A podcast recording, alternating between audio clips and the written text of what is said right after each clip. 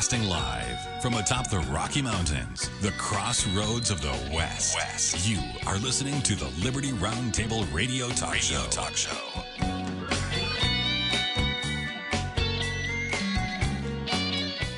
All right. Happy to have you along, my fellow Americans. Sam Bushman live on your radio. Hard-hitting news the networks refuse to use. No doubt starts now.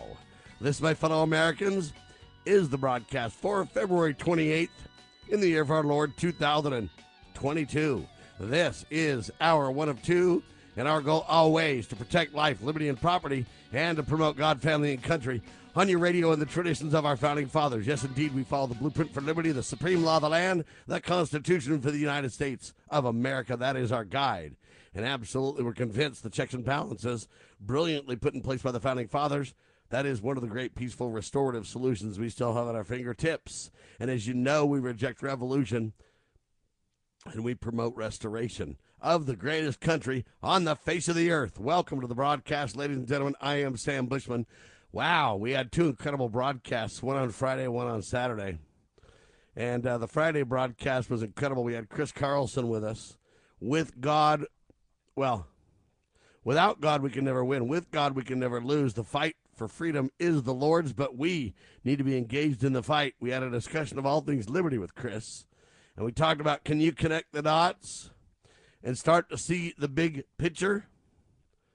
Yeah, Black Lives Matter has billions of dollars, yeah, of unaccounted for money after leaders jump ship. Andrew Kerr with the details. We talked about the allegory, allegory of the post turtle.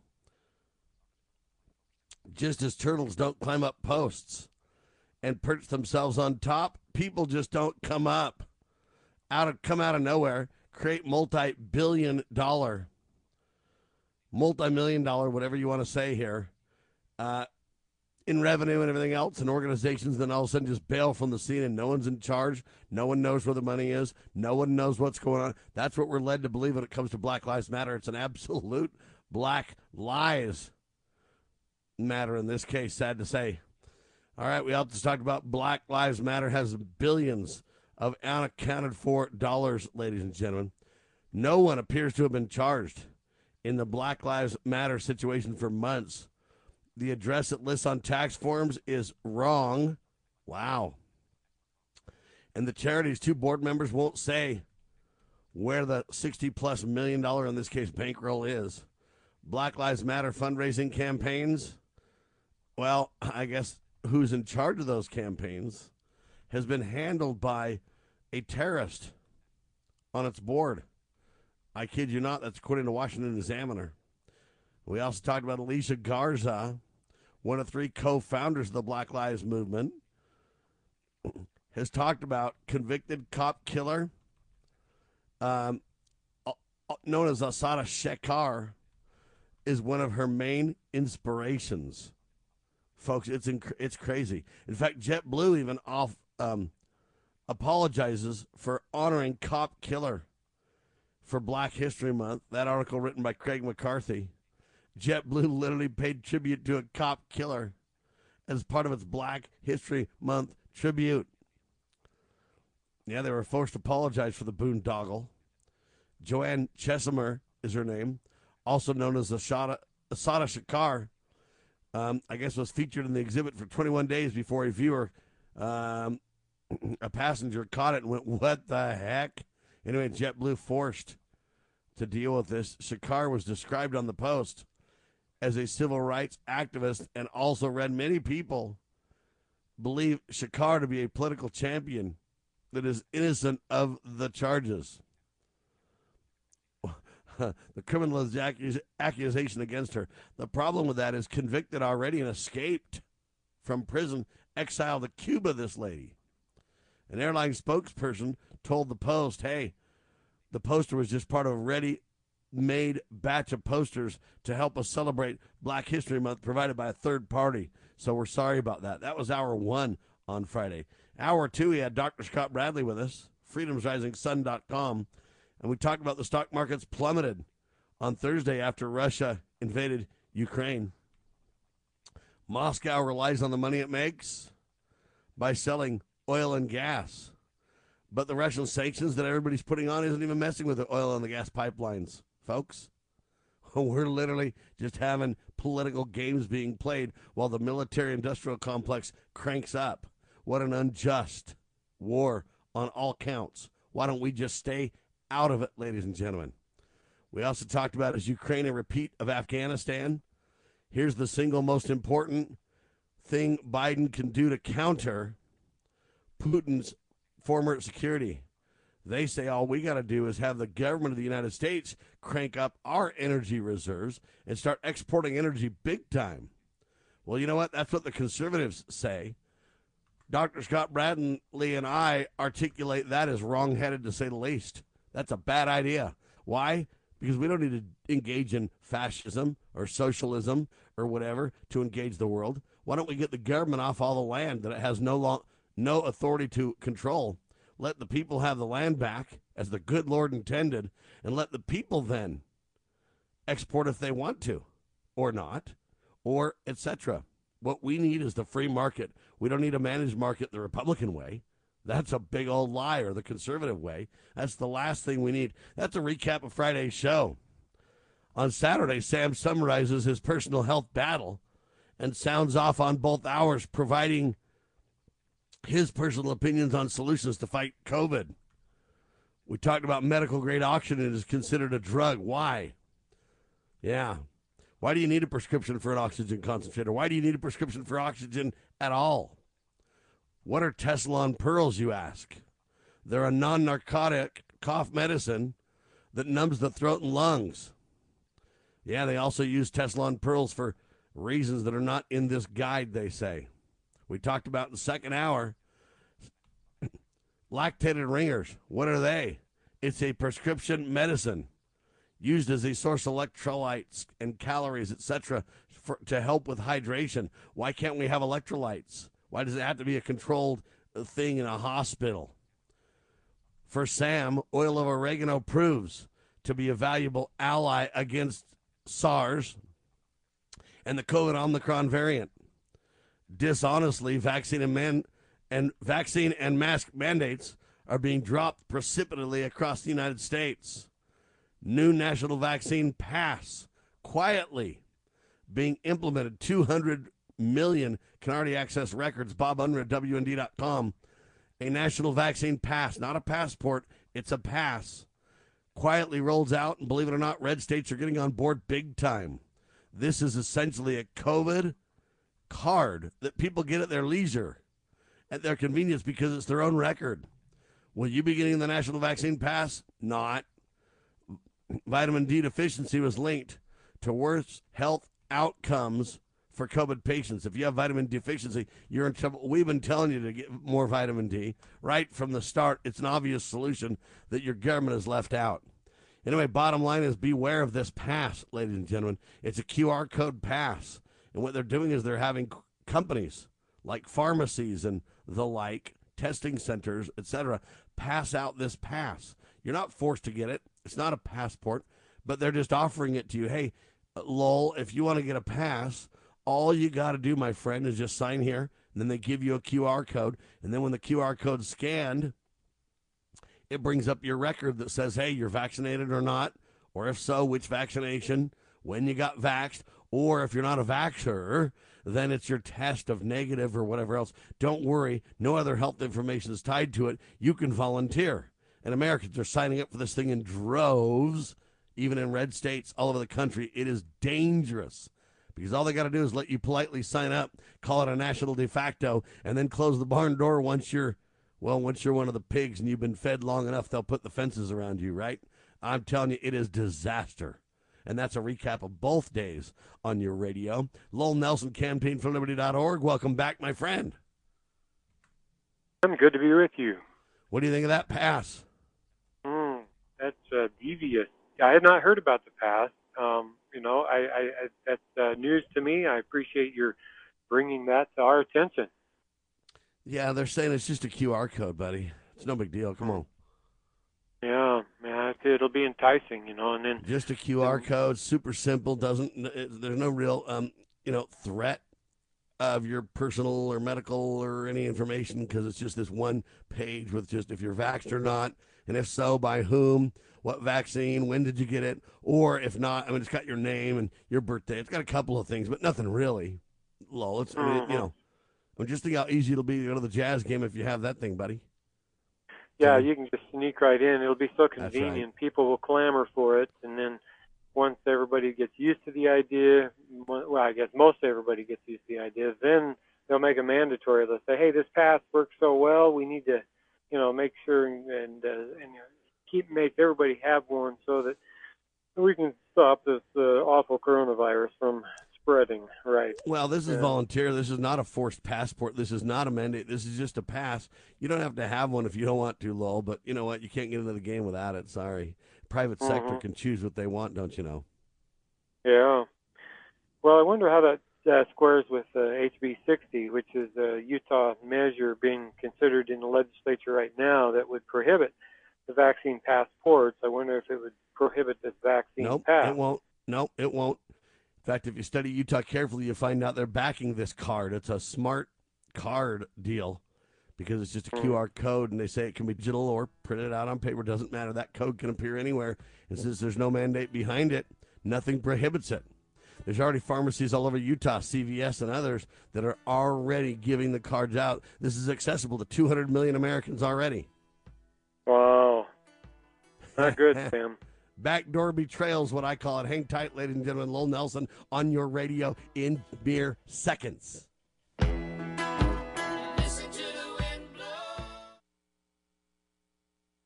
Scott Bradley here.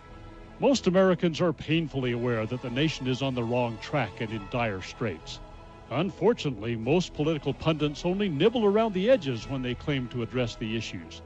Even worse, many of the so-called solutions are simply rewarmed servings of what got us into the mess we currently face. And the politicians think we're so gullible and naive that we'll buy their lies that they have reformed and now understand where they led us astray. Unfortunately, the truth of the matter is that they simply wish to continue to hold power. The solution to America's challenges is found in returning to the timeless principles found in the United States Constitution. My book and lecture series will reawaken in Americans an understanding and love of the principles which made this nation the freest, most prosperous, happiest, and most respected nation on earth. Visit to preserve the nation dot com and order my book and lectures to begin the restoration of this great nation.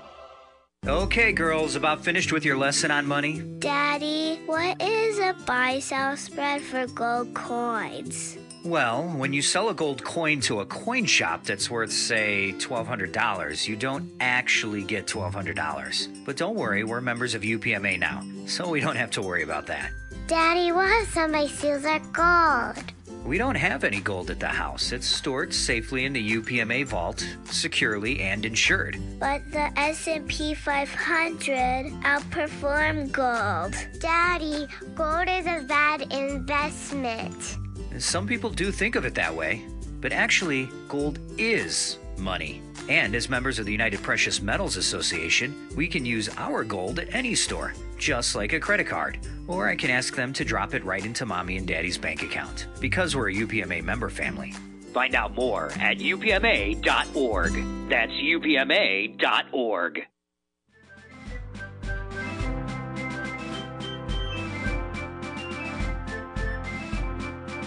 Promoting God, family, and country. You are listening to Liberty Roundtable Radio. Lowell Nelson, campaign for liberty dot org on your radio, ladies and gentlemen. Utah legislature still in session. Boy, the reign of terror continues. Speaking of that, H B eleven, which we warned about, approved by Senate committee. Lowell? Sam, last week on Wednesday, I attended a, the Senate Business and Labor Committee meeting where H B eleven was under consideration, and it narrowly won approval on a four to three vote. Uh, there were two members of the committee absent, but they, it, you know, four people voted for it. Interestingly, four of the the four who voted for it were all Republicans. two of the three that voted against it were Democrats. You know, not that that should matter. I just, it just, it just, it, uh, I, I was just sort of amazed that that vote went that way. Yeah, the reason it goes that way is because you're talking partisan politics right now. The two who weren't there was probably on purpose as well. That's already two ninths of the discussion. Four were for it, three were against it. You know, it's it's a very partisan issue, and it just depends on who takes up an issue on which side decides to oppose it. It's all fun and games to these people. Well, and now it's on the second reading calendar in the Utah Senate. What that means is that the the whole Senate will vote on it uh, two more times. Once when it uh, comes up from the second reading calendar, and if it uh, gets approval there, it goes to the third reading calendar, and um, then they'll vote on it for the second and last time in the full Senate. And if it approves, gets approval there, then it goes to the governor's office for his signature. Because the and point is because the House already passed it. That's right. It originated in the House where it passed by a vote of fifty-two to sixteen, and then uh, now it's got a four three vote in the Senate committee, and it'll soon be voted on early this week by the entire Utah Senate. And because this is the last week that the Senate will be in session, you know, Utah House and the Utah Senate, this is the final week of terror. Um, you can bet that uh, there will be suspending rules right and left, and they may not even have to vote on it twice. They maybe they'll vote on it just once. But there will be a time this week, at least once, when the full Senate will vote on this bill.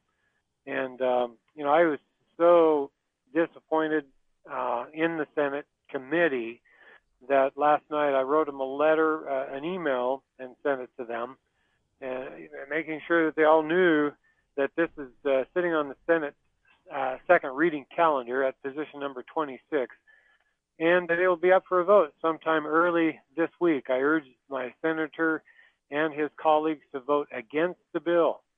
And why, uh, why vote against it? Well, I gave them four reasons, Sam. It's dangerous for girls, it's unfair to girls, it's abusive to girls, and it's unnecessary. Why is it dangerous? I said, well, the bill would endanger girls because of the damage that could be done to a female athlete in a collision of players, like on the soccer pitch or on the basketball court, for example, because everyone knows that males on the average are physically bigger, stronger, heavier, and faster than females. I mean, that's well understood fact. Everybody acknowledges it. Um, that's why it's dangerous, because you get both boys and girls. By the way, and who acknowledges it the most are the girls that are on the field. Yeah, that's or right. The whatever the whatever the playing venue is, the court, the whatever, right? Uh huh. And so that's why it's dangerous. It's physically dangerous uh, for our young ladies um, involved in all female sports to be competing with male. Uh, now, it's also unfair. This bill would allow a male to compete in an all-female sport if approved by the new commission called the School Activity Eligibility Commission. Um, this is just a group of people appointed by various political people uh, to serve on this commission. And they get to decide whether or not a boy can participate in an all-female sport.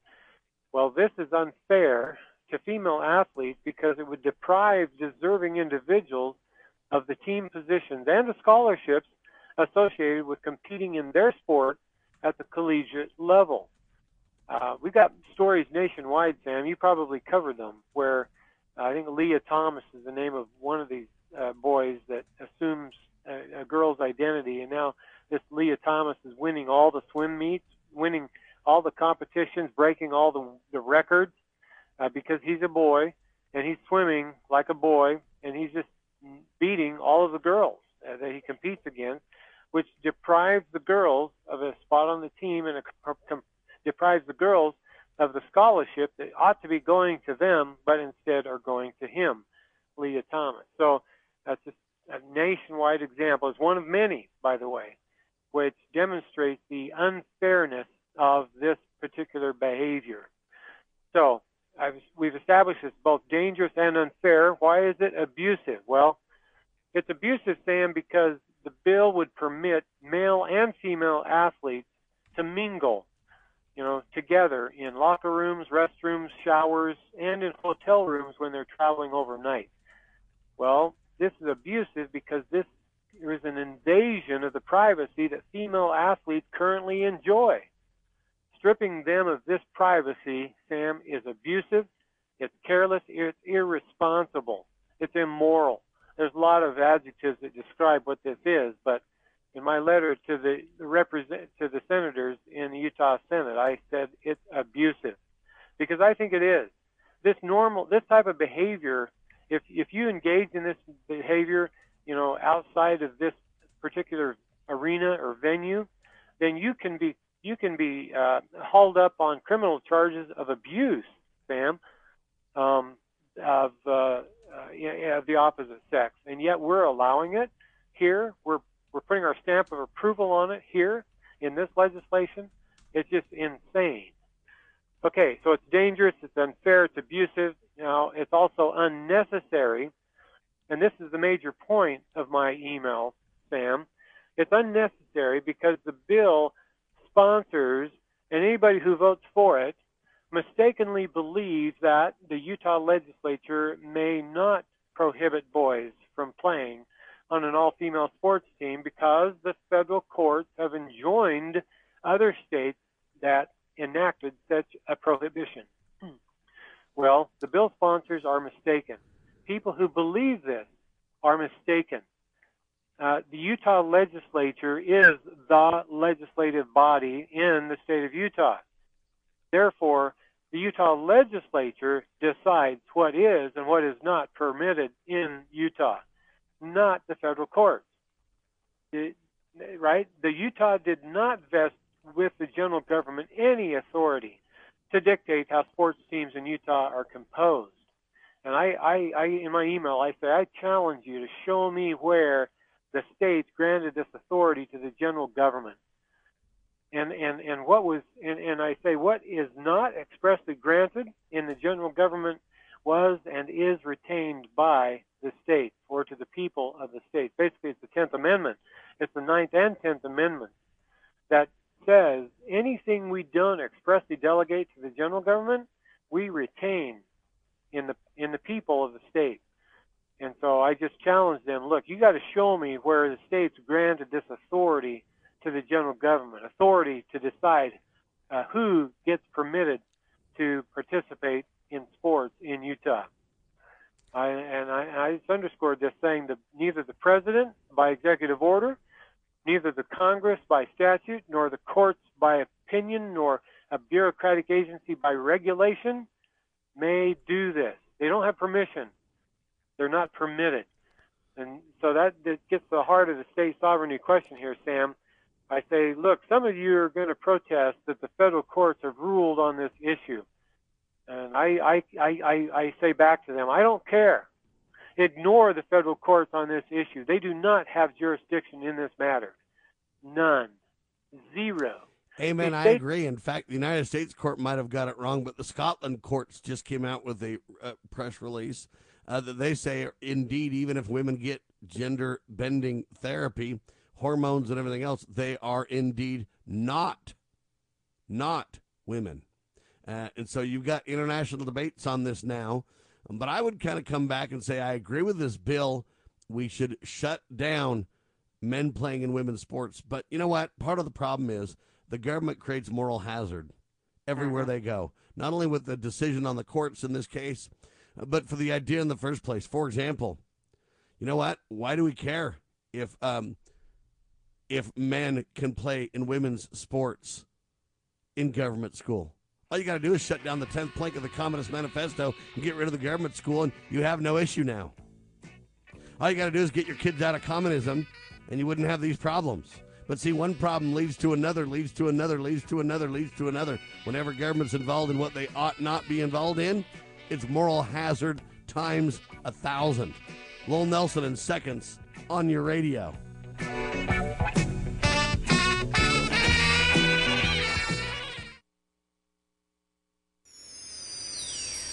Proclaiming liberty across the land. You're listening to Liberty News Radio.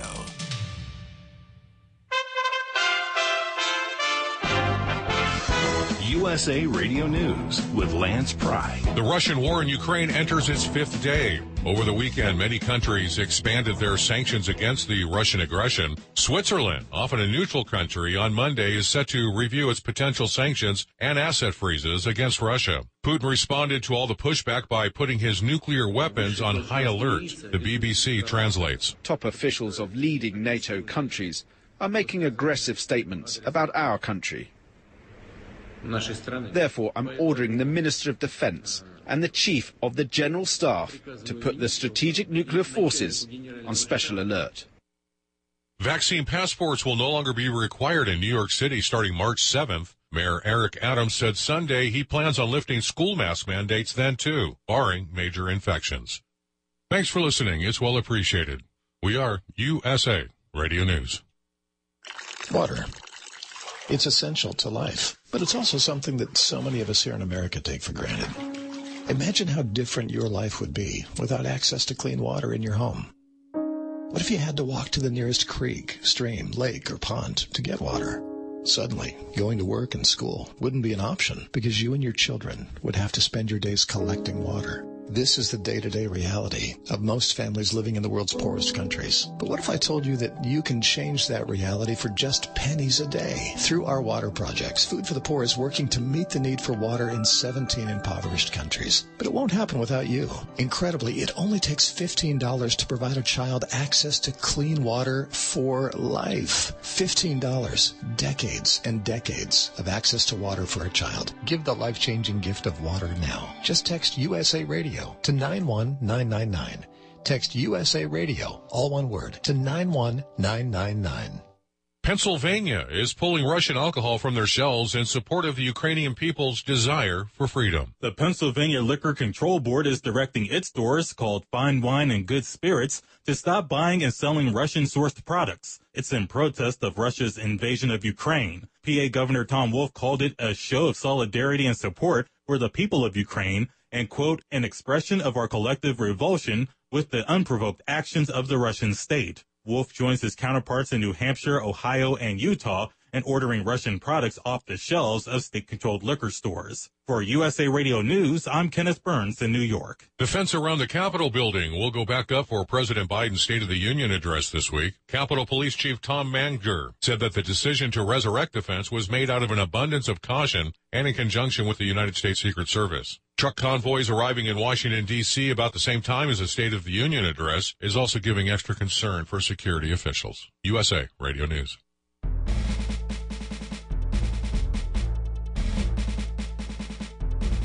Begging politicians, bureaucrats, and educrats, and all do-getters to please obey the supreme law of the land, the Constitution. This is Liberty Roundtable. All right, back with Lowell Nelson, ladies and gentlemen. So I agree with you sending an email to the Utah legislature, and I'm against this bill as well. Um, as H B eleven, it's disaster. I agree with that, and I'm, I would vote against it as well if I were there. But I do believe we ought to step back and look at the bigger picture, though. Hey, the only time the government has all this influence, really, is when they hand out money so they have a carrot to beat people with and a stick. Uh, or at the same time when it's government school or some government-controlled, mandated whatever. And nine times out of ten, if you didn't have that in the first place, which you ought not have, the tenth plank of the Communist Manifesto, government school, for instance, you wouldn't even be debating this uh, issue. Because you know what? The private sector could make these goofy ideas, and people could flee to other places and say, no, we're not doing that, thanks. But again, we add insult to injury every time as we get further and further away from the intent of the Founding Fathers, Lowell. Well, that's a great point, Sam, and ultimately that really is the best solution, is just to get your children out of the public schools. Um, I know that you don't have any children of yours in public schools, and I know a lot of families who don't. Um, that needs to become the norm rather than the exception, right? And, and as, as people leave as mass exodus from the public schools, then the the public schools will will dwindle. They'll they'll fall to nothing, right? I mean, they'll they won't have the uh, economic strength uh, to to sustain their uh, existence, right? Um, there, there are other reasons why you should flee the, the public schools. Uh, this is just one of many. Um, you know, this, uh, there's there's another bill uh, being considered that um, kicks back against the, the pornography that's being promulgated in public schools, uh, textbooks and, and, and other books that, you know, classic literature, I mean, not classic, but, but literature books and, and so forth that are part of the public school curriculum, uh, which um, are just not appropriate for for for uh, students to, to read or to see or to, to hear. Um, I mean, that's another compelling reason not to have your children in public schools.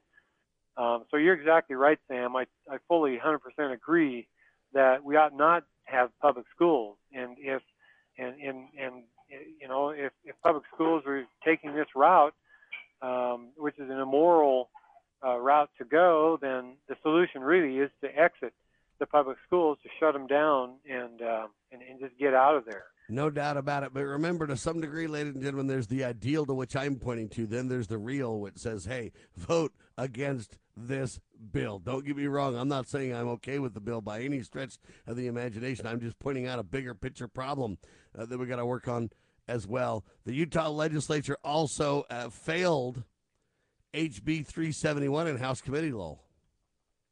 Uh, that's absolutely uh, true, Sam. And, and my last thought on H B eleven is that the state has, the state legislature, our Utah legislature, has the authority to pass a prohibition. They, they do have the authority to say, look, males are not going to play on an all-female sports team in Utah, and they can ignore the opinions of the federal courts on the matter because the federal courts has zero jurisdiction in domestic issues such as this. The Utah legislature legalized the use of medical cannabis, for example, despite the federal prohibition on its use. They can do the very same thing here. They can approve a bill that prohibits males from competing on all-female sports teams, just like they did with medical cannabis. That they have the authority to do that, and that's what they should do in this case.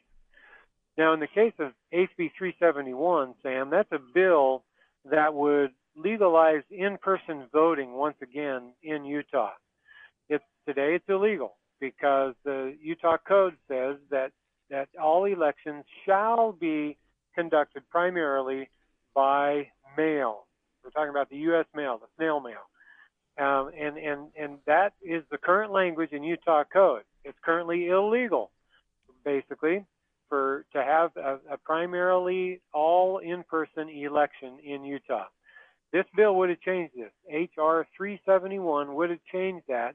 It would have legalized in-person voting once again in Utah, but it failed in the House Government Operations Committee last Wednesday on a three to seven vote, despite the fact that hundreds of people were there in favor of this bill. They overflowed the, the, the committee room into an overflow. Uh, you know, hundreds of people in both in the committee room and in, in the overflow um, standing in favor of this bill. But the representatives refused to listen. Only three of them voted for this bill. Seven of them voted against. So what's, what are we doing? Well, advocates of election integrity, Sam, we are seeking candidates to replace legislators who refuse to address the problems in, you know, with you know, the election integrity here in Utah.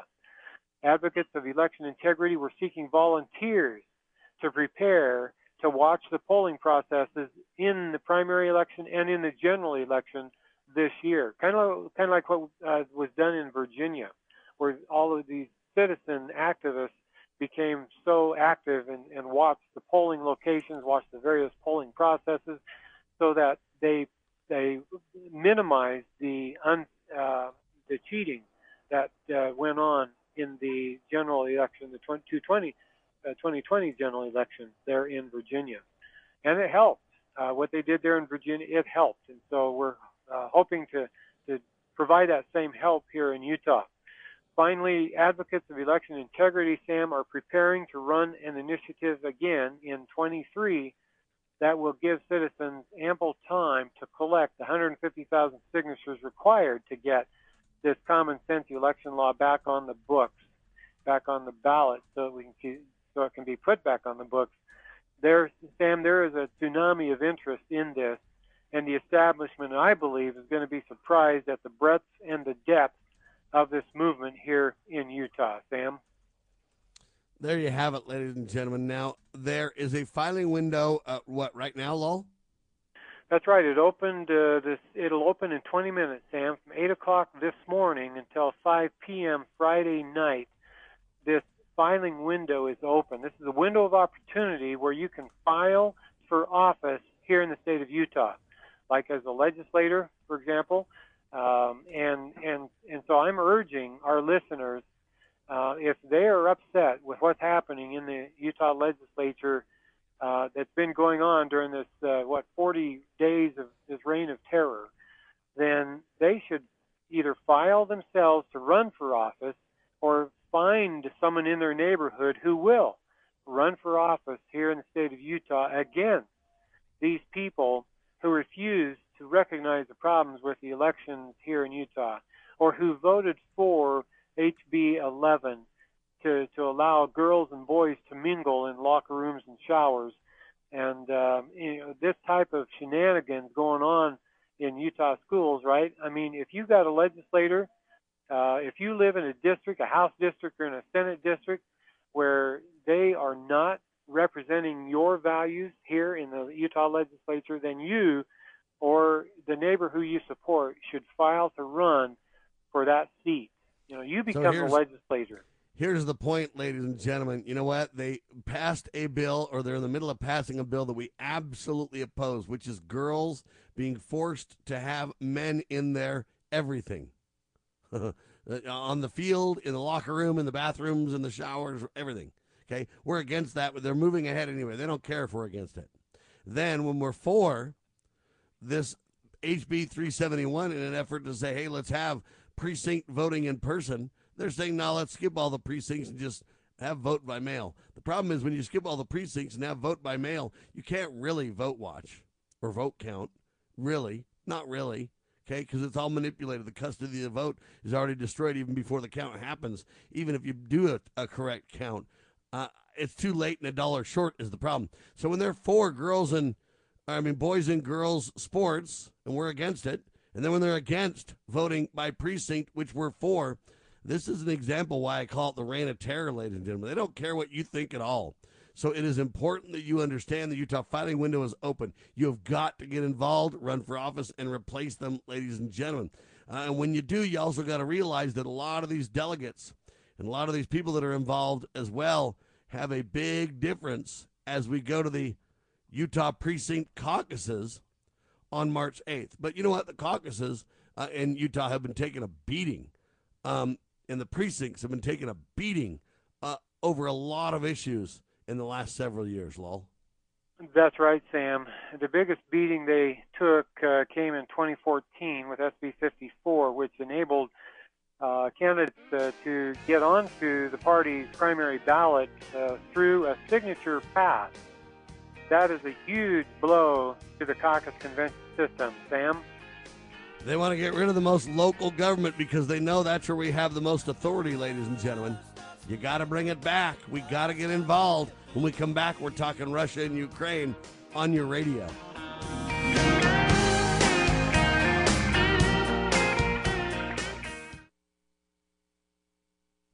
Why don't we say to the government writ large that they have to spend a little bit less? Anybody ever had less money this year than you had last? Anybody better having a one percent pay cut? You deal with it. That's what government needs, a one percent pay cut. If you take a one percent pay cut across the board, you have more than enough money to actually pay for the disaster relief.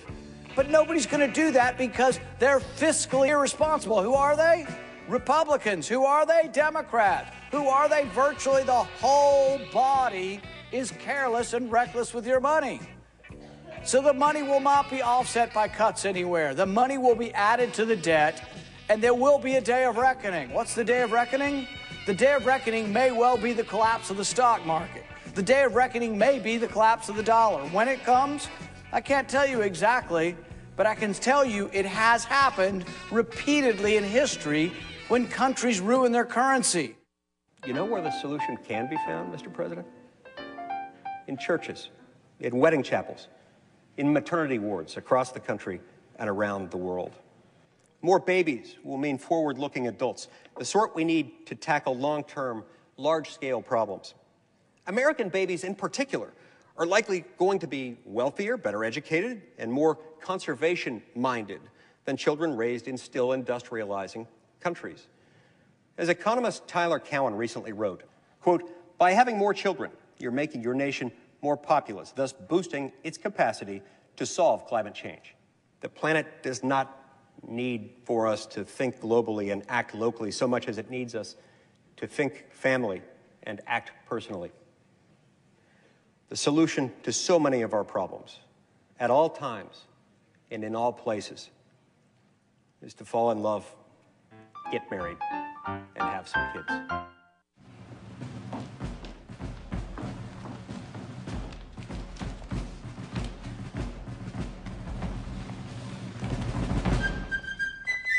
With news the networks refuse to use. You are listening to the Liberty Roundtable Radio Talk Show.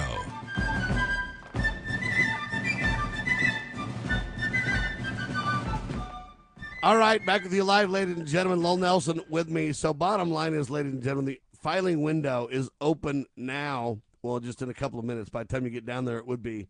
And you need to really run for office, folks. They're absolutely betraying us at every turn. They don't care what we say. They're paying attention to lobbyists and bureaucrats, and uh, they're really trying to move up the, quote, ladder. They're really trying to. We've got to replace them, and there must be enough of us to do so. Also, the Utah precinct caucuses are on March the eighth. Once again, they're trying to destroy precincts at every level. They don't mind if you go in spirit as long as you can't get anything done there. For the most part, they're fine with that. Uh, it's a manipulation, though. Anyway, I digress. Any final point on that, Lowell? No, that's great, Sam. Um, yeah, we have training on the people here in Utah on how to get elected at caucus. If, you, if you've never been to a caucus, then find a training session near you and, uh, and, and get trained so that you get familiar with the process. It'll be helpful. It'll help you get elected, and, and or if you go there to support your neighbor to get elected, it'll help them.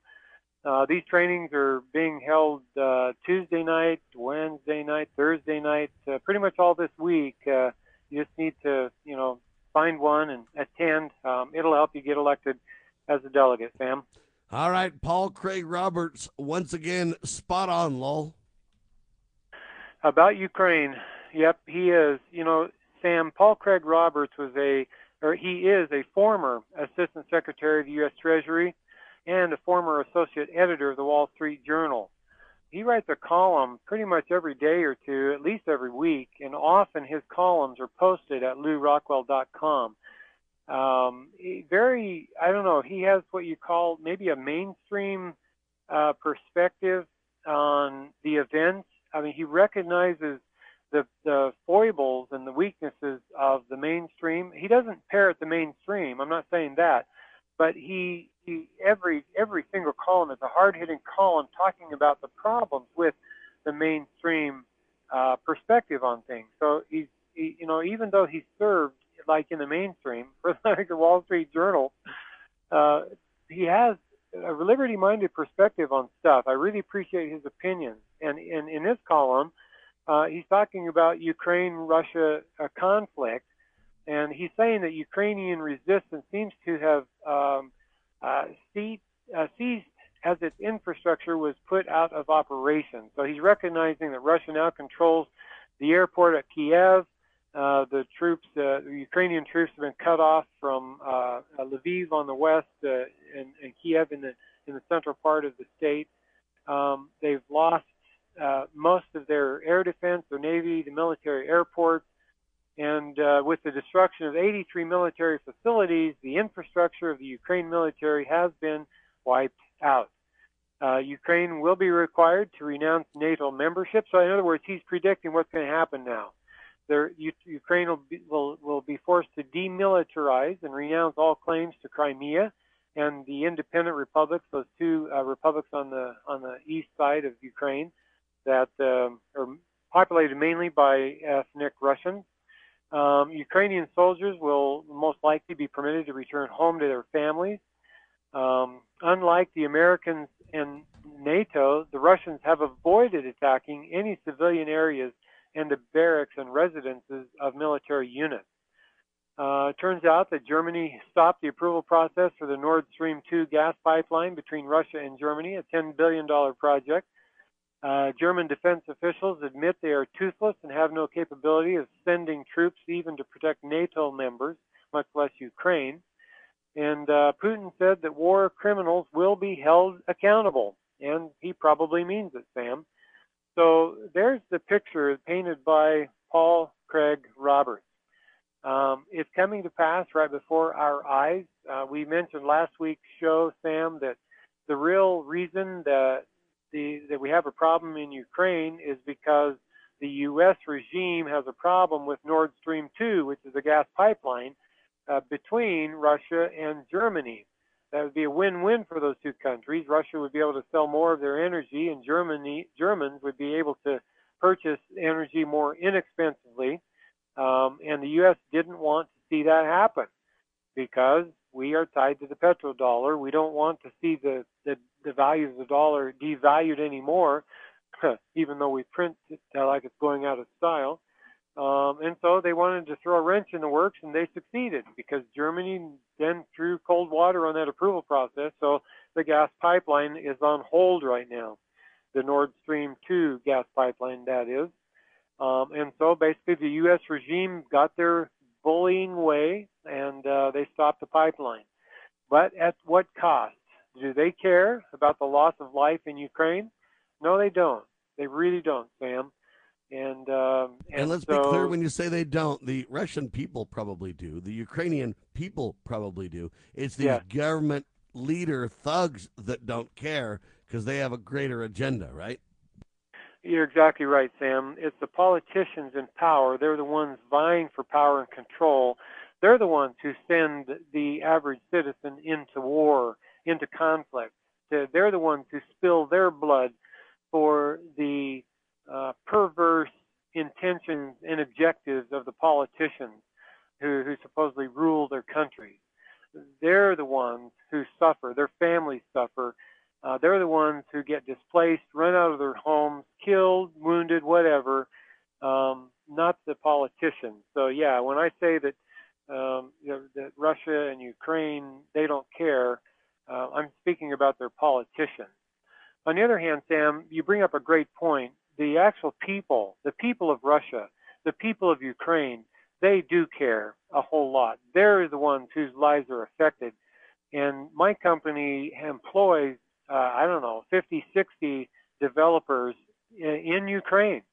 Most of them live around Lviv, near in or, in or around uh, Lviv, not Kyiv, and so they tend to be a little more protected from the conflict than people in Kyiv, and certainly in the eastern, southeastern part of, of Ukraine. But, but Sam, I tell you what, I am, I love these people in Ukraine, and um, I don't want to see them hurt. And they don't want to see the conflict reach their homeland, in their, you know, where they live. And um, it's it's absolutely satanic what's happening here, Sam. The politicians are pushing these two countries to the conflict, and it's totally unnecessary. It's needless. It's it's uh, it's just raw power of government forcing the conflict, and the people don't want it. Ukrainians Ladies and gentlemen, don't want it's it. bad enough for Russia, which has about one hundred forty-five million people, just so you understand the size, and then Ukraine that has about forty-three million people. So Russia's triple the size. It's bad enough that they have a conflict, and I'm sad about that, and I pray for them, and I hope they can fight for freedom and come to a solution. But you know what? The European theater has been fraught with, you know, peril and trouble for uh, centuries, ladies and gentlemen, for millennia. And we need to understand the background of the war and the crisis and what's going on, the history of what's going on. We need to remember the principles that should guide American policy. Bottom line is, keep U S out of the war. We're just adding insult to injury, Lowell. We're making it worse. Uh, that's right, Sam. A gentleman named Stephen Cohen, a world-renowned authority on both the Bolsheviks and contemporary Russia, he wrote this in November of twenty nineteen, quote, "For centuries and still today, Russia and large parts of Ukraine have had much in common. A long territorial border, a shared history, ethnic, linguistic, and other cultural affinities, intimate personal relations, substantial economic trade, and more. Even after the years of escalating conflict between Kiev and Moscow since twenty fourteen, many Russians and Ukrainians still think of themselves in familial ways. The United States has almost none of these commonalities with Ukraine," end of quote. And, um, and, and your point about the uh, history of these countries in Europe goes to George Washington's farewell address, where he warned us, the U S, to stay out of European conflicts. Quote, "Europe has a set of primary interests which to us have none or a very remote relation. Hence, she must be engaged in frequent controversies, the causes of which are essentially foreign to our concerns. Hence, therefore, it must be unwise in us to implicate ourselves by artificial ties in the ordinary vicissitudes of her politics or the ordinary combinations and collisions of her friendships or enemies." End of quote. Enmities. I said enemies. I meant to say enmities. End of quote. And so, Sam, where Russia controls, you know, whether Russia controls Ukraine or not, really is none of our business. That's the point George Washington was making. That's the point that uh, Stephen Cohen is making.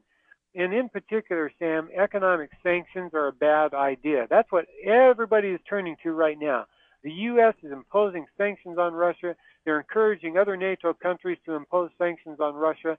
But it's a form of war. It's an economic warfare on the country, Sam, and it doesn't hurt the politicians at the top.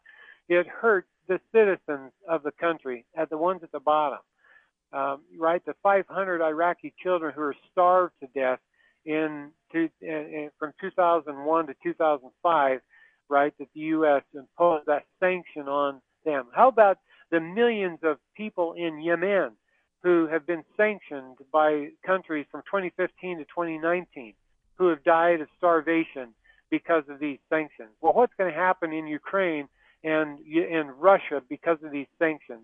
It's more death, more destruction, more chaos, more homeless, more refugees, and the list goes on and on, Sam. Sanctions are wrong. They're immoral. They don't work. They disrupt the world economy, and they reduce the chances for peaceful settlement of, uh, you know, between the two countries, Sam.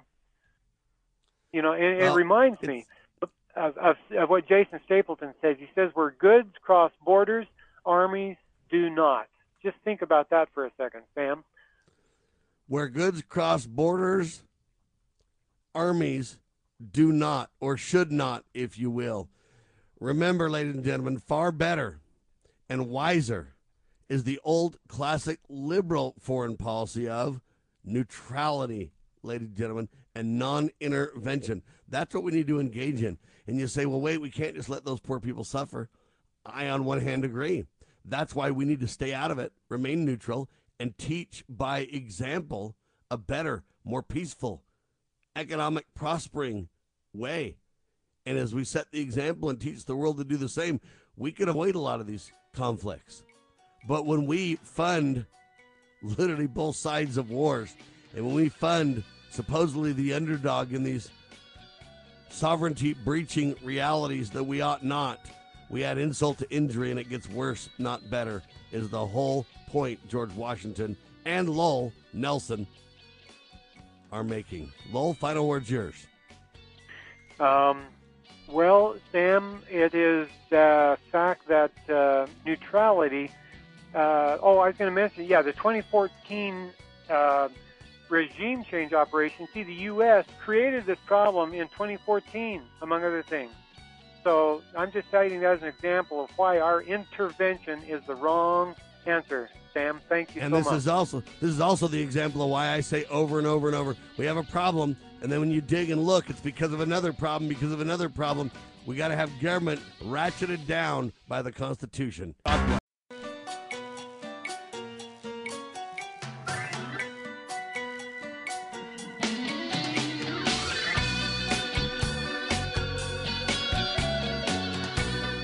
Broadcasting live from atop the Rocky Mountains, the crossroads of the West. West. You are listening to the Liberty Roundtable Radio Talk radio Show. Talk Show. All right. Happy to have you along, my fellow Americans. Sam Bushman live on your radio. Hard-hitting news the networks refuse to use, no doubt, continues now. This is the broadcast for February twenty-eighth in the year of our Lord, two thousand twenty-two. This is our two oh two. Our goal always to protect life, liberty, and property, and to promote God, family, and country on your radio and the traditions of our founding fathers. We reject revolution. We stand for peaceful restoration of the greatest country on the face of the earth. We're convinced that checks and balances brilliantly put in place by the founders, one of the great peaceful solutions we still have at our fingertips. And ladies and gentlemen, there's a whole lot to talk about. The good doctor's in the house, Doctor Scott Bradley, his lifelong goal and collegiate series to match, to preserve the nation, his website to get all that done, where you can find weekly webinars, his collegiate series, and more, all available at freedoms rising sun dot com. Doctor Bradley, welcome back to Liberty Roundtable Live, sir. Well, thanks for the kind words and the welcome. Um, we're looking forward to another week of exciting geopolitical activity around the world. All right, ladies and gentlemen, let's start out. I've got so many topics to discuss. What I want to do is kick off a couple of quick topics. We'll get through those, and then I want to discuss some of last hour's discussions uh, that we had with Lowell Nelson uh, as well. Uh, first, though, I want to talk about this smart card discussion. What is a smart health card, you may ask? The smart smart health card, ladies and gentlemen, is a digital or, quote, printed Q R code that provides proof of vaccination or shows recent test results. So understand, ladies and gentlemen, many Utah states have outlawed what they call vaccine passports, and good for them. But, ladies and gentlemen, you're being snookered, you're being played with, you're being lied to. Although many states have outlawed vaccine passports, the, quote, smart health card is being rolled out across the country with help from the private sector, even in the red states that claim they're against vaccine passports. Technology, believe it or not, from the Boston Children's Hospital was used to create the smart health card, all thanks to innovation from uh, the Vaccination Credential Initiative, V C I, in other words. Vaccination Credential Initiative, V C I. The V C I is a, quote, consortium of key players, ladies and gentlemen, in the tech and healthcare space, and it includes huge corporations like Microsoft, Salesforce, Oracle, um, and the Mayo Clinic, just to name a few, okay? Now, they want you to believe in its simplicity to where you think it's no big deal. Number one, they want you to know it's not a mandate. Not a mandate.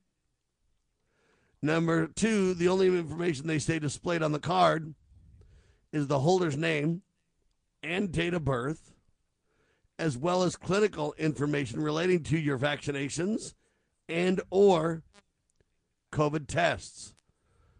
This includes the date, type, location of a vaccination, as well as the, you know, the date and the manufacturer of the test and everything else, or the, quote, vaccine that you were given.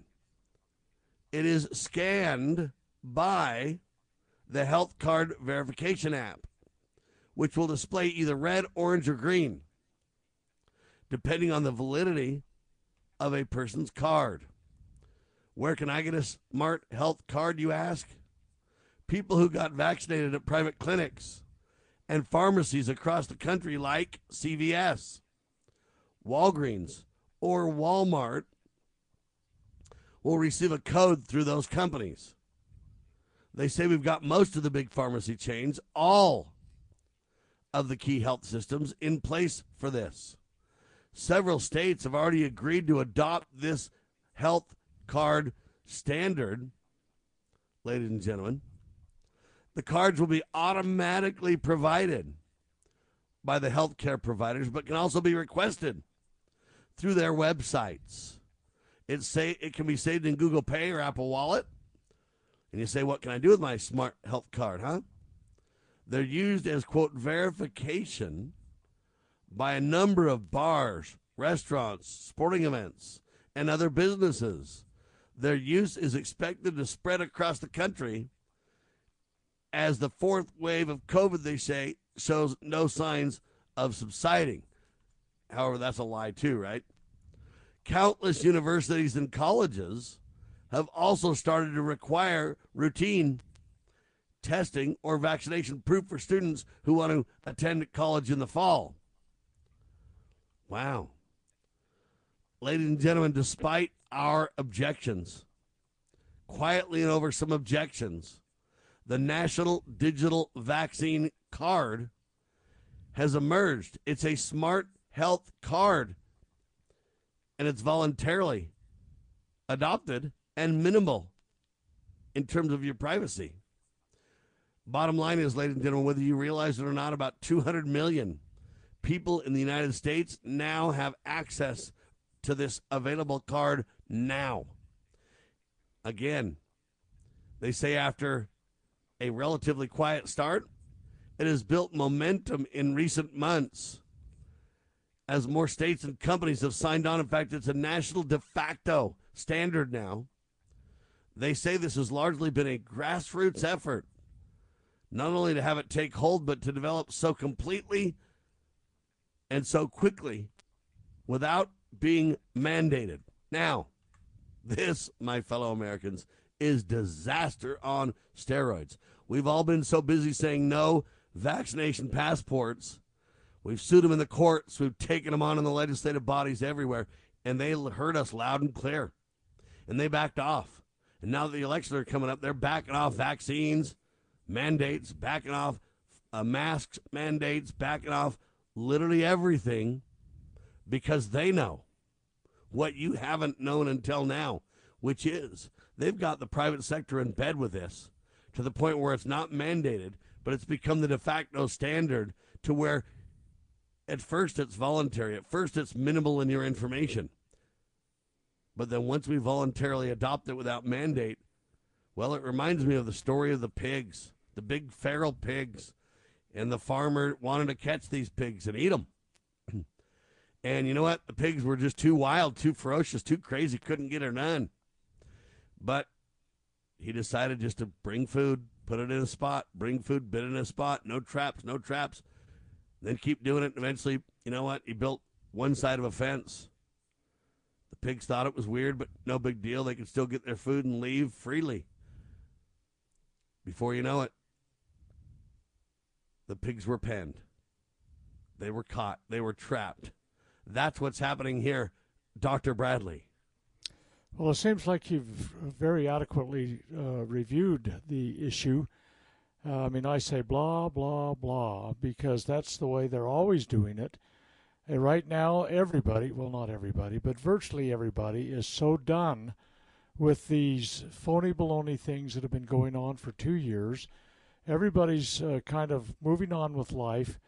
But just like with the big tech companies censoring and deplatforming and all that kind of stuff, it's going on behind the scenes with, with those that, that have a big footprint. I you know I call it a footprint because it really is a boot on your neck.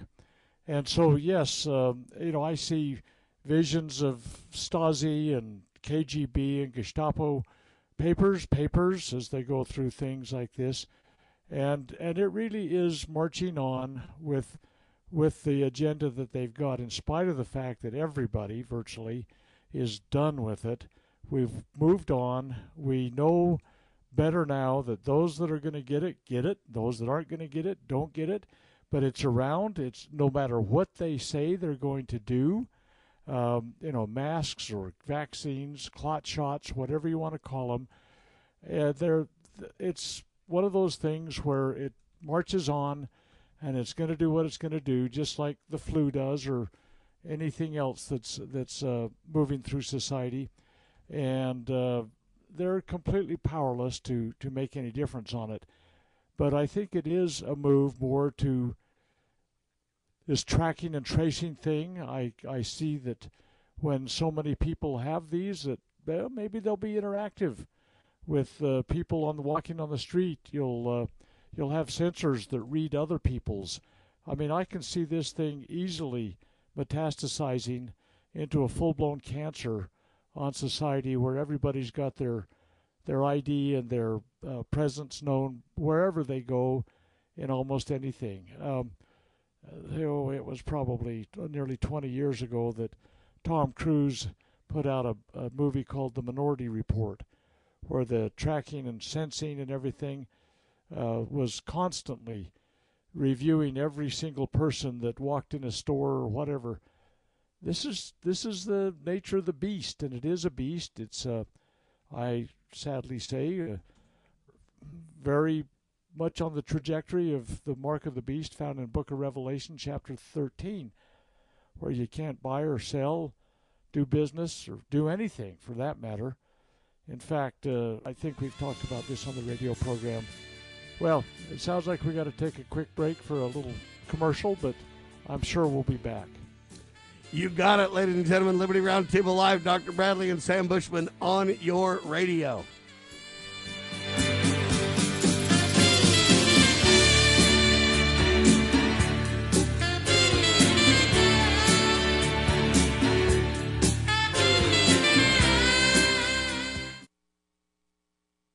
You are a racist. Your mom is a racist. Your dad is a racist. And your entire family is racist. And you should all be punished. That's what Governor Brad Little thinks about you. So much so that he took thirty million dollars of taxpayers' money to force critical race theory down the throats of school children, even though the Idaho legislature voted against it. This is the doctrine that teaches your children that just because they are white, they are racist. Yes, your governor, good old Brad Little, violated the constitutional law and did this while you weren't watching. Why is Governor Brad Little paying to promote radical leftist doctrine loved by Democrats like Boise Mayor McLean and sleepy Joe Biden? This is Ammon Bundy, and we need to completely reject critical race theory in Idaho. Paid for by Ammon Bundy for governor. Vote Bundy dot com. Vote for Bundy. You got to attract.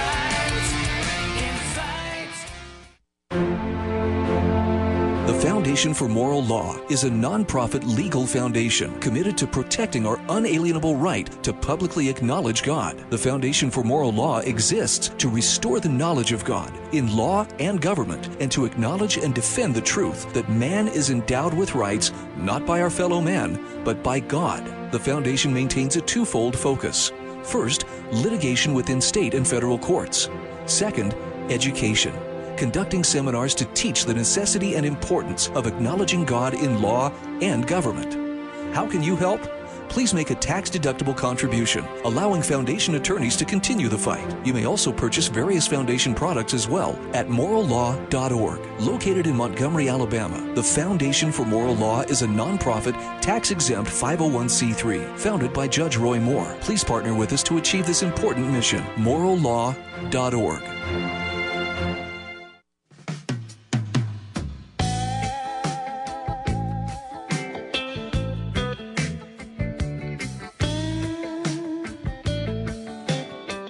All right, live and on your radio, Doctor Scott Bradley and Sam Bushman. freedoms rising sun dot com is Doctor Scott Bradley's website. You can go ahead and watch the weekly webinars and a whole lot more there. Incredible treasure trove of information, to say the least. freedoms rising sun dot com. These smart health card verification tools via Q R code are disaster. And on one hand, we can say blah, blah, blah, and I, I understand that because, hey, you know what? It's the private sector. They have no uh, really authority. But the bottom line is, if you get big business on this and create a national de facto standard, and then after a while, government decides to make laws that surround that de facto standard, uh, they're as unconstitutional as all get out. They violate all kinds of privacy issues. Uh, I mean, it's disaster. But yet, you know what? They could eventually force this. They say, don't worry, it only has your name and your birth date on it, and then some information regarding your vaccination status or testing status, no big deal. But you're going to have to have that to fly. You're going to have to have that to go into a restaurant or a store or whatever. Um, you know what? The problem is they can tie that with your name and your birth date to your driver's license information, to your Social Security information, to your banking information. Eventually, they can back this into um, a social credit score uh, based on all these factors. And you know what? In America, they've been able to do this literally without, quote, firing a shot, without passing any law, without mandating anything. In fact, they're backing off the mandates, making you feel real good right now. Doctor Bradley, this is my concern. They'll turn this into a de facto social credit score, won't they? Highly likely that, that this is going to, as I say, metastasize. Think of cancer. It's going to become fully infected. I, you know, it's always just, just a little bit. Well, back in the uh, early part of the twentieth century, there was a an Italian communist named Antonio Gramsci. And uh, it was full-blown communist, and, and he he went to, uh, after the uh, Bolshevik Revolution, uh, he, he went to go celebrate with his comrades, you know, Lenin and Stalin and the boys, uh, went to Russia, nearly nearly was put to death there because he differed somewhat from, from the way they wanted to do it. They wanted to do it with the barrel of a gun and the point of a bayonet and an artillery round or whatever. He wanted to do it a slice at a time, and, and the slice at a time was was through legislative enactment and encroachments that happened just, you know, kind of naturally and uh, by attrition, wore things down. Uh, and and that's not the way the Lenins and Stalins wanted it to happen, but he was absolutely, completely committed to the Marxist concept of, of uh, lack of private property, you know, government control, that all that stuff, overthrowing of all society. And and he, he was able to get back into Italy. He was ultimately put in prison. Remember, the fascists were were were uh, fashionable, if you will, in that time with Mussolini. But he wrote, I think, eleven volumes while in prison about this slice at a time communism. And it's basically what we're doing in this country right now on so many elements. Um, we take a little slice here, a little slice there, and pretty soon you have the whole loaf of bread, but they do it legislatively and quietly without this complete upheaval that happens the way Lenin and Stalin were doing it. But nonetheless, you end up with the same outcome, and, and that's basically how things are happening today. And they're using these high-tech companies that are absolutely aligned with the establishment globalist perspective. We can do things now, building dossiers on people that the Nazis and the, and the you know, their Gestapo people and the K G B people in Russia and the Stasi in East Germany could only have dreamed of.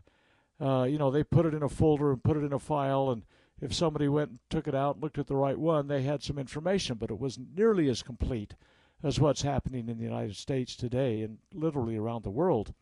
I mean, with every single conversation documented, uh, every phone call, every text message, every email, every radio program, I might add, everything is is completely going into a database, and they have the computer power to do uh, great analysis on those kinds of things. And as you point out, they'll ultimately be uh, collated together for some, I'm sure, nefarious purpose. Free societies don't do that. Free people are not tracked and traced like we're doing. This stuff that they're uh, you, they're using as an excuse, uh, a virus, for heaven's sake. There have been hundreds of millions of viruses over the course of mortality, and our bodies have uh, mechanisms, natural immune systems that build immunity. All the systems work together. God delivered these things ultimately and finally. Uh, and and we've we've seen. I mean, uh, there's great spikes in in uh, those that are getting the dread disease that have been vaccinated fully, completely, not only double vaccinated, but a couple of booster shots. It's completely ineffective. People are going to get it or they're not, and if they do, they either die or they get an immunity. I mean, come on, people, we are destroying our society and building Uh, basically a uh, a totalitarian environment in which everything and everybody is kept track of by by those that are in charge. And again, the the big tech, you look at the names that, that you mentioned, Sam, of these people that are there. These people would not be doing that if they did not expect there would be a large financial return, if they weren't doing it at the behest of some agency. Oh, no, no, no, nothing's to see here. No, look over there, look over there. There's no, there's no government involved in this. That is a Bravo Sierra statement if I ever heard of it. And, and that's kind of where we're going with this. And it is something we need to be aware of and, uh, and resist. And I suspect that you're going to continue to see this grow and progress in spite of the efforts by politicians that want to get reelected in this election year that are saying, "No, no, not us. No, no, we're we're, we're all for freedom. We're we're we're getting rid of the mask mandates." I mean, these are the people that for the last two years were issuing draconian orders about this, that were locking us down in violation of habeas corpus. You know, you can't be in, imprisoned without a due process and a hearing and all those kinds of things. Oh, no, no. There's no guilt. Uh, you're all, well, yeah, I guess there is. You're all assumed guilty. So we're all going to lock you down. I mean, uh, the ability to worship, don't forget it. Forget it. You can't go to your church, your temple, your synagogue, or your mosque, or whatever. Oh, oh, forget that idea. It's not there. Assembly? Forget it. It's not there. And they have deep-sixed everything in the name of a virus, which, you know, it, it's arguably very similar to other things that have faced the world, and time has marched on, and uh, we've gone forward. But and but ladies and gentlemen, here's the grand point of it all, in my opinion, Doctor Bradley. You can take off on this as well, um, but you know what? Right now, they've eased things. They're saying, "Hey, we'll back off on the mask. We'll back off on the ma- vaccine mandates. We'll back off. You're you're allowed to go to church again. No worry, no harm, no foul." But remember how hard they locked us down, and virtually nobody really complained. I mean, yeah, a few of us, a few loud voices, and a few, but look, nobody really complained. Most people complied. Many people are still wearing masks now, even though they're told they're not even necessary. Okay, so here's the point. When will the next one happen? And will they lock us down harder and longer? When will the next reason be? They might even let it go for five years. I don't know the timetables. But I'm telling you, they've proven they can do it. And once they've proven they can do it, their appetite for doing this will make it impossible for them not to do it again. Uh, Doctor Bradley, that's really the takeaway here. Well, indeed, it is. Uh, it's the nature and disposition of almost all men as soon as they get a little authority to begin to to abuse that authority. Um And and thinking minds have known this. Daniel Defoe in seventeen oh one said all men would be tyrants if they could. Uh, Lord Acton, uh, one hundred years after the Constitution Convention, said power corrupts and absolute power corrupts absolutely. It's a well-documented fact. And yes, indeed, I think that they're sucker-punching us. Uh, anybody that had anything to do with what happened over the last two years, I really believe should be removed from office. They've proven they're unworthy of our trust. They've proven that they are willing to step on any right or privilege. That, that the whole process, the whole concept of constitutions is limiting power. And it they do. They have specifically. And, and we could go through detail upon detail upon detail of how that fact is. And yet they ignored their oath of office. Uh, they were unfaithful to the trust that was given to them. They swore before God and all of us that, that they would keep their actions within the limits and bounds, and yet they didn't. And I don't think they can be trusted for the next go-around again. When will it be? Who knows? Maybe. Amen to that reality check, ladies and gentlemen. Quick pause, then back with Doctor Scott Bradley. I want to talk about the pro-life, pro-death battle in seconds on your radio.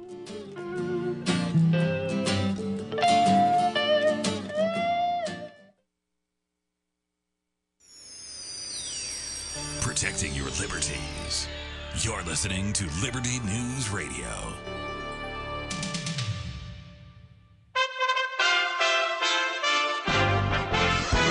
U S A Radio News with Lance Pride. Day five of the Russian invasion into Ukraine. Many experts said the country would fall over the weekend.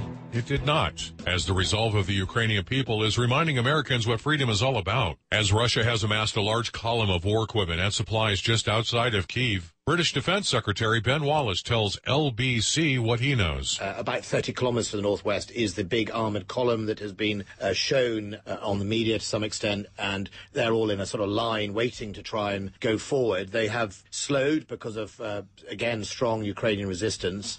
Obviously, the tactic of the Russians is to try and encircle uh, Kiev. Ukrainian and Russian officials are holding talks at a venue near the Belarusian border. Joe Biden's Justice Department ended a Trump-era program that countered Chinese espionage against the United States. The D O J claimed it created a climate of fear among Asian Americans. U S A Radio News. Water. It's essential to life, but it's also something that so many of us here in America take for granted. Imagine how different your life would be without access to clean water in your home. What if you had to walk to the nearest creek, stream, lake, or pond to get water? Suddenly, going to work and school wouldn't be an option because you and your children would have to spend your days collecting water. This is the day-to-day reality of most families living in the world's poorest countries. But what if I told you that you can change that reality for just pennies a day? Through our water projects, Food for the Poor is working to meet the need for water in seventeen impoverished countries. But it won't happen without you. Incredibly, it only takes fifteen dollars to provide a child access to clean water for life. fifteen dollars, decades and decades of access to water for a child. Give the life-changing gift of water now. Just text U S A Radio to nine one nine nine nine. Text U S A Radio, all one word, to nine one nine nine nine. As many Americans have grown weary of government officials and their COVID mandates, New York is changing gears. New York Governor Kathy Hochul made the announcement Sunday afternoon. Given the, the, the decline in our rates, our hospitalization, strong vaccination rates, and the C D C guidance, Uh, my friends, the day has come. As students return to school this week, the statewide mask mandate will be lifted. However, there are some states, some counties uh, in the state of New York where they have a higher rate of t- transmission. We will allow them the flexibility to determine what's best for their county. Case in point, New York City Mayor Eric Adams, who wants another week to see if COVID cases go down even further. If that happens, the city will lift its mask mandate for public schools next Monday. It will also remove the key to N Y C, city vaccination requirements for restaurants, entertainment, and fitness centers at that time. For U S A Radio News, I'm Kenneth Burns in New York. We are U S A Radio News.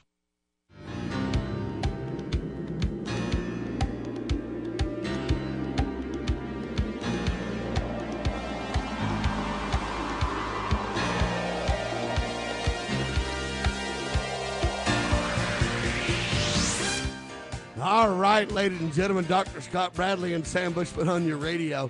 Did you hear them at the bottom of the hour? We'll allow counties to, you know, do what they want to for the time being. We'll allow. Think who's just, uh, you know, they think they're gods, don't they? We think we can just allow and control all around the world at our whim, don't we? From counties to states to general government to globally and internationally. You have thugs at the top. Uh, who really believe that they're literally God-like figures and can do whatever they want to do. They'll allow this. They'll arm Ukraine. They'll allow your county to this. They'll, mm, man, Russia's out of control. You got to, and it goes on and on and on. Well, now they're doing that over life and death even more so, ladies and gentlemen. So ahead of this Supreme Court discussion on pro-life, ladies and gentlemen, I want you to know some very important statistics relating to the pro-death movement. Are you ready? Medication-induced abortions accounted for fifty-four percent of all abortions in the United States in twenty twenty. That's according to the Guttmacher Institute, ladies and gentlemen. Abortion pills have grown in popularity since they've been introduced in two thousand. So since nineteen, I mean, since the year two thousand, in a short twenty-two years, now fifty-four percent of all murders, or they would say abortions, in the United States were of the chemical kind, fifty-four percent, so well over half. Now understand that chemical abortions, ladies and gentlemen, end pregnancies through a two-drug regimen. Regimen, I should say. The first drug blocks the natural hormone progesterone, starving the developing baby of nutrients. So first, they literally starve the baby to death. Then the second drug induces labor to expel the baby from the womb. In other words, the idea here with these thugs who turn their back on God Almighty's pro-life plan, and their idea is yeetus the fetus. Just go ahead and starve it to death, kill it, and wash it out of the body. Flat out murder, chemical style.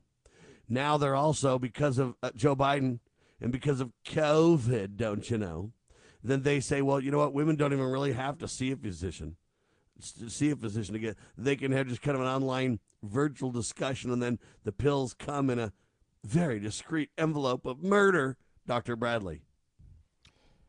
It's enduring all mortality as long as there's been records. There has been an understanding that it was wrong uh, for a mother or collaborating with a, a man to, to kill the baby growing within her. And it's interesting, back in, in seventeen sixty-five, the first volume of uh, Blackstone's Commentaries on the Law came out. And that, of course, was immediately shared with the, uh, the American uh, brethren, if you will, in, in, uh, by sh- shipping it here to North America.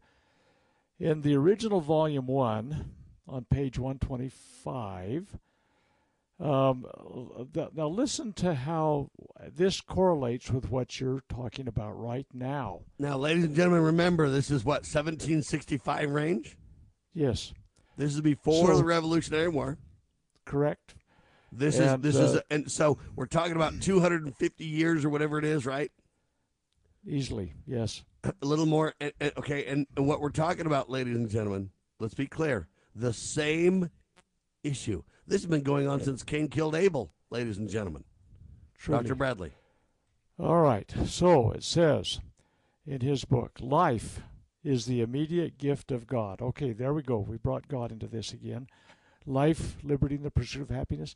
These things are found interwoven with everything we've got. A right inherent by nature to in every individual, and it begins in contemplation of the law as soon as the, an infant is able to stir in the mother's womb. Understand that technology at that time did not have, you know, sonograms and all that kind of stuff. At any rate, uh, based on what they could understand in their time frame, that's that's when life was. For if a woman is quick with child, and by a potion, or a pill in our day, or otherwise killeth it in her womb, or if any one beat her, whereby the child dieth in her body, and is delivered of a dead child, this, though not murder, was by the ancient law homicide or manslaughter. So they, they hearken this back thousands of years. But as uh, okay, present, it is not looked upon in quite as atrocious a light, though it remains a very heinous misdemeanor. An infant in the mother's womb is supposed in law. Now this is, again, contradictory to what these black robe judges today, oh, we we, we, we don't know when life begins. We, we don't, uh, we can't say, so we're not going to. But but listen to this. An infant in the mother's womb is supposed in law to be born for many purposes. It is capable of having a legacy or a surrender of a copyhold estate made to it. It may have a guardian assigned to it. It is enabled to have an estate limited to its use, and to take afterwards by such limitation as if it were then actually born. And in this point, the civil law agrees with ours. Okay, so it is, according to the law, before the law, a living person, even though it has not been born. That was the tradition that was understood and clearly applied by the American Founding Fathers. So it's it's it has legal standing. This baby does. And now what we're doing is by a potion or otherwise, as it says in this statement in here, that uh, uh, they kill the baby in the womb. And and it, it was known, clearly understood, the complete wrongheadedness of this whole thing. And yet today, the judges and the chemistry companies, uh, the pharma companies, these are the benevolent companies that are saving our lives with a clot shot, you know. All of these companies are always looking for another way to make a quick buck. They're billions upon billions of profitability. Part of it is built upon the dead bodies of children, the, the most innocent, the, the that have no voice. They're completely, um, that they're they're dependent upon us to try and help them. And yet, as as you point out with this statistic, the Guttmeier uh, uh, group, they, they track abortions in the United States. Uh, they are considered the definitive uh, statistical analysis on these kinds of things. And they're saying over half the babies now are being killed, that are being killed, are being killed by a potion or otherwise, as the uh, as uh, Blackstone put it. So they take chemi- chemicals that end up killing the baby. I'm just wondering, huh, it's it's got to be destructive somehow of their own bodies, these women that do this, and certainly of their souls. And and I would suspect that uh, there's many that have deep regrets that that haunt them the rest of their life about what they have done with what was entrusted to them, literally in the role and nature of women by God, and have, have turned their back on that. I just have to wonder if in the deep recesses of their mind, in their, the quiet of the night when there's no one there to, to drown out their thoughts, that this doesn't come back to haunt them. So Uh, it's a it's a very heavy burden that we've put upon society, and since uh, Roe v. Wade uh, in uh, nineteen seventy-three, I don't know exactly the number exactly, but sixty some million of the the generation of my children. I mean, all that's been happening since my gil- children and grandchildren were born. sixty some odd million Americans. Now, that's not to consider the whole world. I mean, it's rampant in other countries like China with the one-child policy they had for so long. But but we've been killing.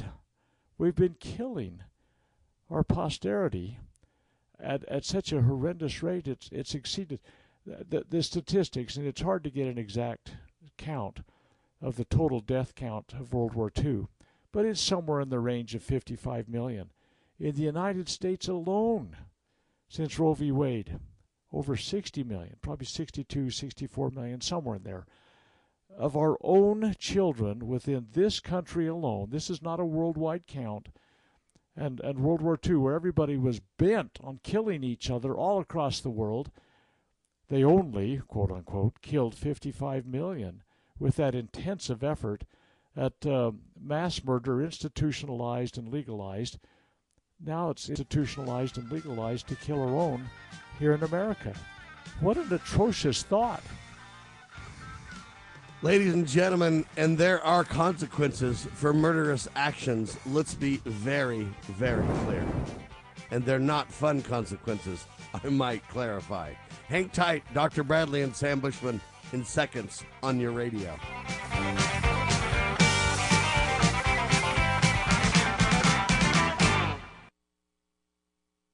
The spirit of the American West is live and well in Range Magazine, the award-winning quarterly devoted to the issues affecting the American West.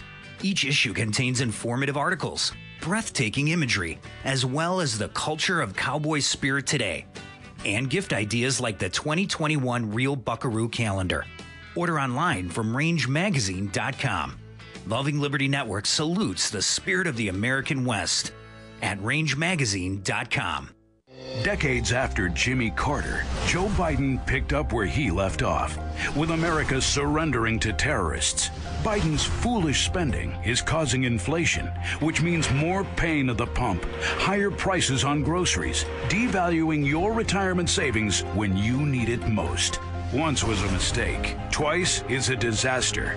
America needs strong leaders, not weak ones. Save America J F C is responsible for the content of this advertising. The spirit of the American West is alive and well in Range Magazine, the award-winning quarterly devoted to the issues of the American West. Each issue contains informative articles, breathtaking imagery, as well as the culture of cowboy spirit today, and gift ideas, like this year's Buckaroo calendar. Order online from range magazine dot com. Loving Liberty Network salutes the spirit of the American West at range magazine dot com. I think that my family has always had a big influence on me for not smoking because since I was little, I was taught that smoking was wrong. Recent studies indicate that smoking among teens often leads to the use of alcohol and other drugs. I think having faith in God is a big part in it because the way I was raised has helped to avoid smoking. Smoking. If you think you're old enough to start, you're smart enough to stop. A public service message from this station and the Church of Jesus Christ of Latter-day Saints.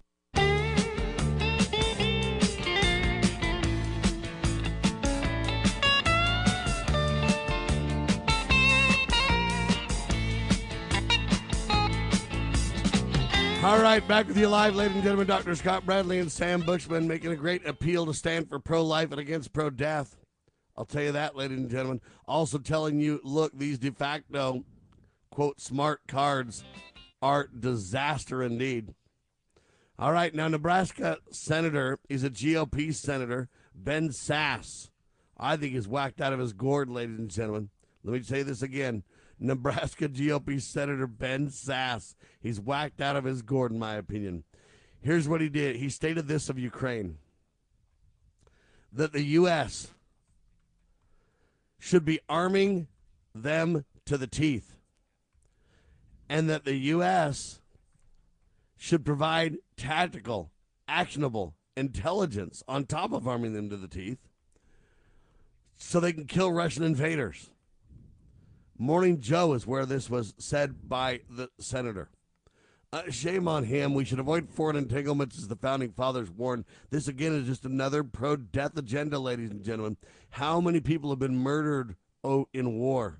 How many people have been murdered in abortions? You know, I don't know worldwide, ladies and gentlemen, but the numbers are staggering. From Holodomor to World War Two to Vietnam, to the Gulf Wars, et cetera, and now this, and you got senators literally saying, arm them to the teeth, provide intelligence for more murder. Doctor Bradley is off his rocker. You know, it's it's interesting to me. Uh, I there's there's always those that are justifying the marching off to war and getting a bunch of people killed. It is. It is legalized, institutionalized mass murder. And, and let me just, I'll, I'll just share with you something that Senator John F. Kennedy said not long before he was elected President of the United States. And all of us know how this turned out happily ever after. But, but it all sounds so logical and so completely unassailable and, and, and so high-minded. But But it unravels. Uh, here's what Kennedy said. Vietnam represents a test of American responsibility and determination in Asia. If we are not the parents of little Vietnam, then surely we are the godparents. We presided at its birth. We gave assistance to its life. We have helped to shape its future. As French influence in the political, economic, and military sphere has declined in Vietnam, American influence has steadily grown. This is our offspring. We cannot abandon it.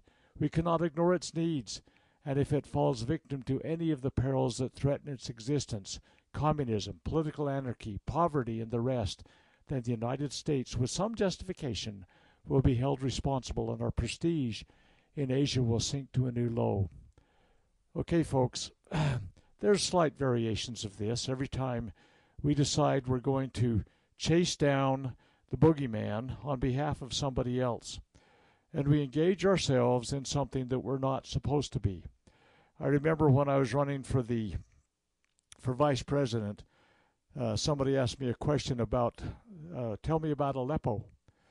Well, of course, Aleppo is in Syria, and of course, most people didn't know that. But the fact of the matter is, I says, when I hear that word, I think back on other places we should not have been. Uh, the Yadrang Valley, the Asha Valley, Hue, Quezon, um, Tonsonute.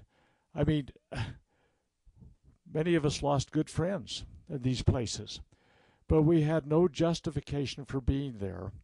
And we were warmongers spreading death and destruction to the benefit of the uh, uh, military-industrial complex that has an unending appetite for taxpayer dollars.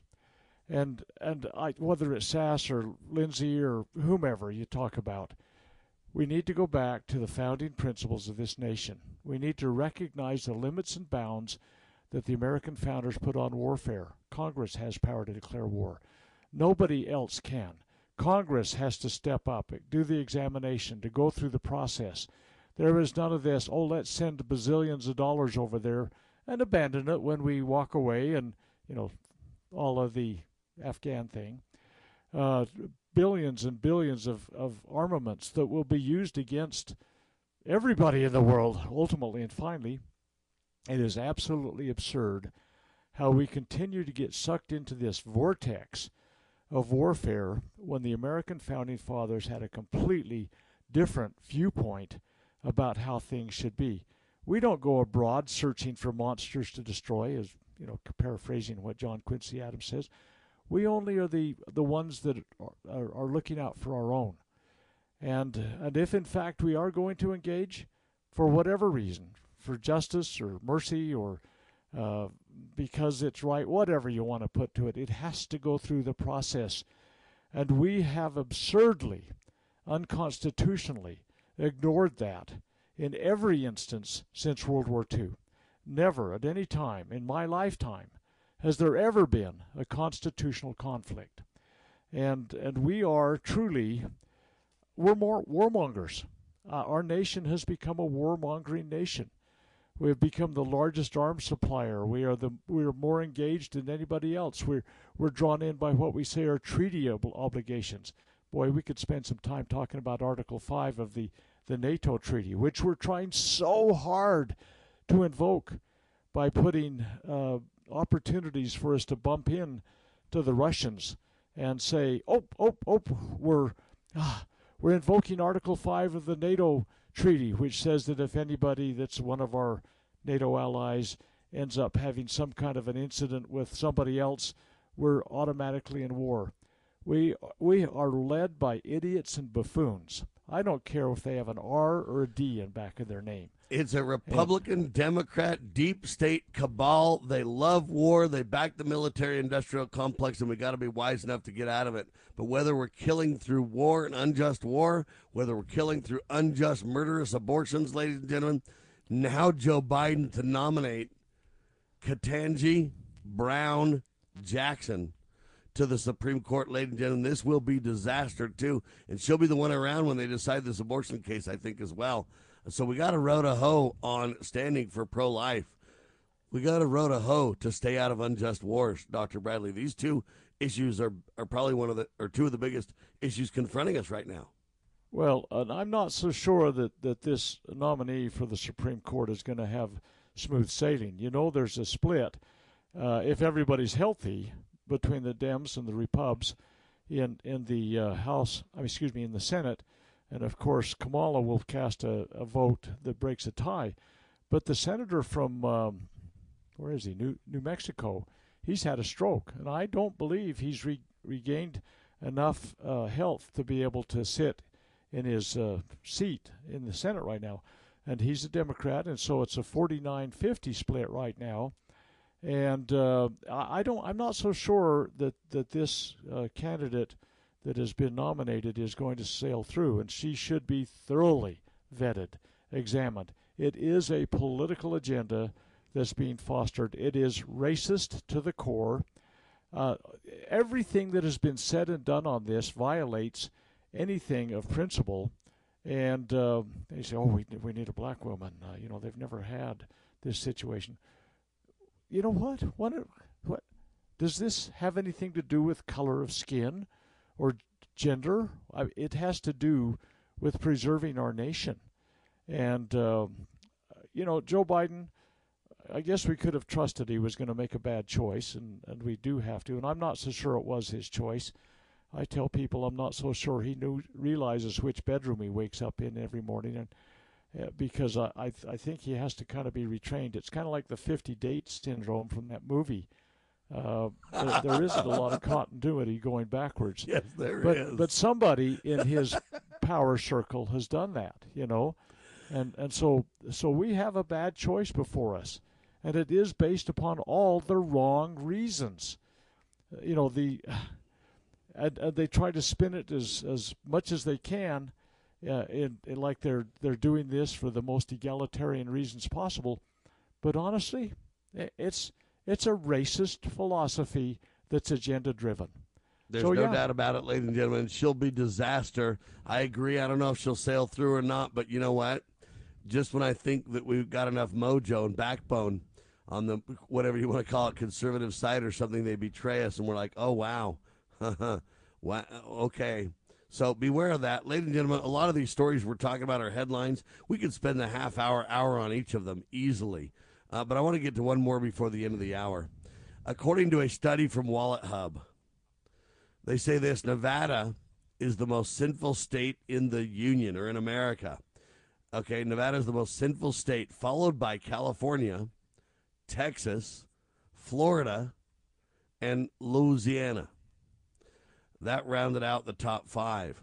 Now, the study was based on anger and hatred, jealousy, excesses and vices, and greed, Doctor Bradley. No, I, I can understand how they might have used those as the ranking factors, but I think something that's absolutely, unequivocally, completely left off that must be considered, it theft is another thing. And and you say, theft, what does that have to do with anything? It has to do how we establish our government agencies as our agent to go out and take from one and give to another. So we have a redistributive wealth process. And I believe that the false philosophies of Marxism that have become almost universal in the United States need to be considered in there, because we are using our, our agent, government, and we'll never be punished for it, well, at least unless God does, but we won't be put in prison for using th- that agent to oppress our fellow man, to take away our agency, to legalize abortion, to take us to war, to, to take our hard-earned uh, property and goods.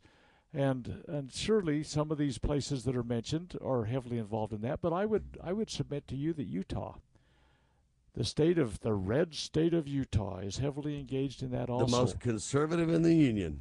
Uh, yeah, well, we can argue. I would argue that against that uh, inherently and, and incessantly. I joke because they say it's the most religious, the most conservative. It isn't, folks. That's the problem.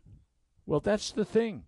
We use government to fulfill an agenda that is not appropriate. I believe that that is unrighteous. And and where we use uh, the force, the gendarmes, as, as uh, Bastiat talked about it in the law, the gendarmes are on the side of those that are violating moral principle. The police force, the police force. You look at what happens with uh, almost anything that's going on now. The police force have, have become not a protector of God-given rights so much as a Praetorian Guard. What's a Praetorian Guard? It's a palace guard. It's to maintain the power and, and uh, influence of an establishment group, and and I think that that ought to have been considered in how we measure the righteousness, if you will, of a state. And I think every state needs to examine within their hearts how that force of government is being used. When the people are afraid of the government, we have tyranny. When the government's afraid of the people, we have liberty, ladies and gentlemen. Just look around. Be alert. Look alive. Turn to God. Turn to the principles that made America great, and we can do it again. For Doctor Scott Bradley, freedoms rising sun dot com. For Sam Bushman, liberty roundtable dot com, and loving liberty dot net. Spread the word, donate liberally, get involved. We can all make a difference together. We declare this nation shall endure. God save the Republic of the United States of America.